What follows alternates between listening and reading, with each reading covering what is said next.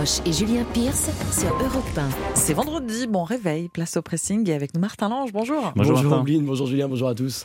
On commence comme chaque matin avec vos journaux dont les unes reviennent euh, pour la plupart sur la visite d'Emmanuel Macron en Ukraine. Une visite à haut risque, nous dit le Parisien aujourd'hui en France qui nous propose d'en découvrir les coulisses. L'hommage de l'Europe au courage ukrainien, titre euh, Le Figaro qui rappelle que le chef de l'État était accompagné de ses homologues allemands, italiens et roumains. Les visiteurs concluent sobrement Libération dans un clin d'œil. Voilà pour les unes, les principales en tout cas. Ombline, on commence avec vous. Malmené depuis des décennies, coupé, arraché, décoloré, le poil tient sa revanche chez- les jeunes femmes de moins de 25 ans.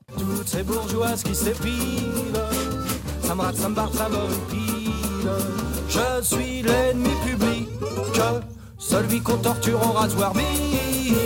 Victime de rasoir bic, de la cire vite, euh, le poil est surtout, nous dit le magazine Elle, aujourd'hui le symbole d'un nouveau conflit intergénérationnel. Mère et fille s'opposent, au hashtag MeToo se succède le hashtag No Shave, le duvet sous les aisselles, la toison qui s'étend de la cheville à l'entrejambe. Tout ça est une question politique, non pas esthétique, et encore moins cosmétique. Si une enquête euh, IFOP nous dit que 80% des Françaises s'opposent au poil, les résultats sont moins tranchés chez les jeunes filles qui dénoncent la dictature du glabre. Elle fait donc euh, s'opposer deux générations. Par exemple, Nathalie, 49 ans, et Lysia, 19 ans. Ma fille me reproche d'être une esclave consentante, que l'épilation est un moyen de contrôle, de contrôle social genré. Ce à quoi elle répond. La mère, donc, nous sommes très brunes, sous-entendu dans la famille. Elle a des poils partout, en mode Yeti, ça fait tellement crasseux. La question qui se pose, en fait, c'est de savoir quel discours une mère peut ou doit tenir.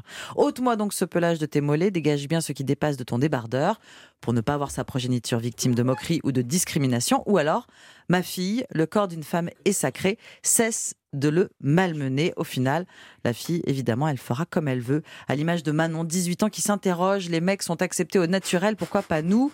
Et selon elle, sa mère a intégré le chemin patriarcal. Alors, pauvre maman, quand même, à qui on ne laisse même pas le bénéfice du doute, il y a quand même des chances que ce soit son choix, hein, de la non-pilosité.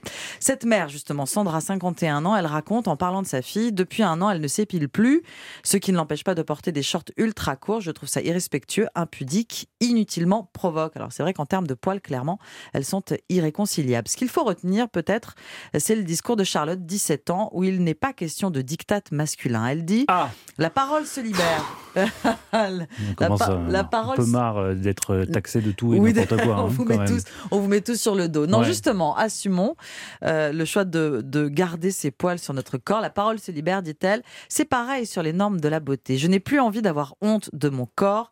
Et elle rajoute, c'est trop de souffrance. Liberté, sororité, pilosité, la guerre des poils est déclarée entre mère et fille. C'est dans le magazine Elle.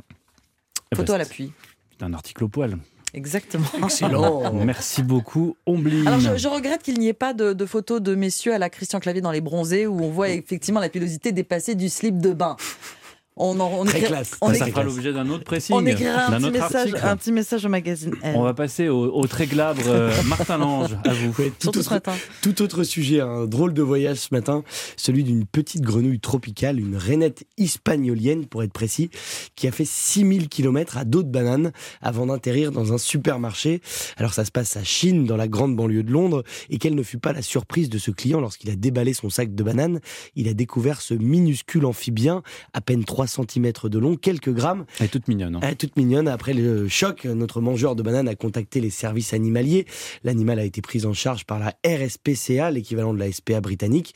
Elle a été soignée car la pauvre avait une patte cassée, probablement une conséquence de son périple. Oui, parce que cette rainette hispaniolienne vient de très très loin, Martin. Oui, comme son nom l'indique, elle vit, elle habille- elle vit pardon, habituellement sur Hispaniola, une île que vous connaissez bien, hein, la deuxième plus grande des Caraïbes, et qui a la particularité d'abriter deux pays, Haïti et la République dominicaine. Alors comment a-t-elle atterri dans un supermarché anglais? Eh bien, elle a sûrement été ramassée alors qu'elle s'agrippait à un régime de bananes. Empaquetée, elle a ensuite fait euh, les 6600 km qui séparent Haïti de l'Europe dans un porte-conteneur avant de finir son voyage hein, sur un étal de supermarché. Une vraie histoire digne d'un dessin animé. Mais qui n'est malheureusement pas si exceptionnel que ça, Martin. Ouais, ce n'est pas la première fois que ça arrive. En février, il y a à peine 4 mois, c'est une grenouille de Côte d'Ivoire qui s'est retrouvée près de Liverpool. Les Anglais ne sont pas les seuls concernés d'ailleurs. L'année dernière, près de Bordeaux, on a retrouvé une grenouille guadeloupéenne. Mais à la limite, hein, la grenouille, ce n'est pas le pire.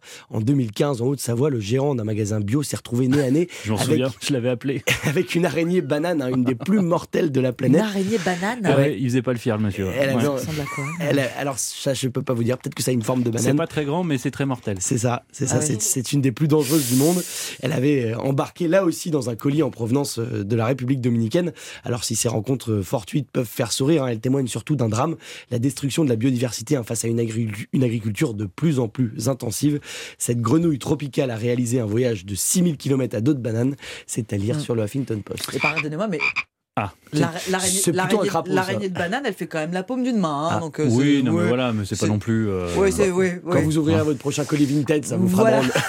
Moi, je veux pas me retrouver nez avec elle. hein. Merci Martin. J'ai choisi pour ma part un, un article euh, velu du Figaro qui s'intéresse à un concours un peu particulier. Un concours euh, dont la première édition se tiendra en septembre et qui sera présidé par un personnage clé de la majorité, euh, ex-premier ministre et maire du Havre, Édouard Philippe. Édouard Philippe, qui va remettre le prix de l'arrêté municipal le plus insolite. C'est très sérieux.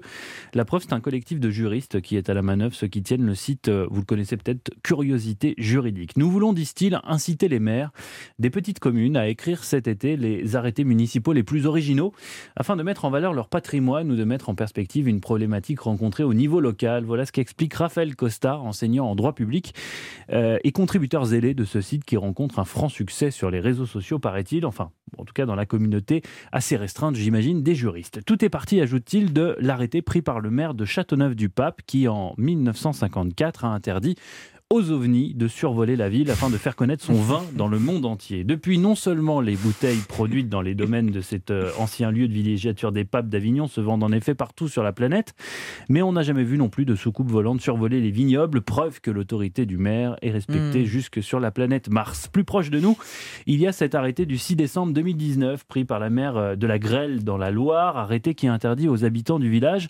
de décéder sur le territoire de la commune. L'affaire avait fait grand bruit et c'était là l'objectif, évidemment. Alors à l'époque, tous les juristes interrogés sur l'affaire affirmaient que le tribunal administratif ne pouvait pas laisser passer pareil texte aux dispositions dépassant largement les compétences d'une municipalité, mais contre toute attente, rien ne s'est passé. L'arrêté n'a pas été suspendu pour excès de pouvoir. Il faut donc supposer que les contrevenants s'exposent depuis à des sanctions. Bien sûr, tout cela n'est pas très sérieux et l'élu s'est surtout offert pour une simple signature, euh, une jolie, euh, une jolie publicité politique, mais en réalité, cet arrêté était surtout un moyen habile d'alerter l'opinion sur le désert médical dans lequel vivent les habitants de ce village, qui ne compte plus suffisamment de médecins dans les environs pour délivrer des certificats de décès. C'est assez terrible. Dans le même registre, on relève encore en 2016 un arrêté interdisant l'installation de Pokémon sur le territoire de la commune de Bressol, c'est dans l'Ain.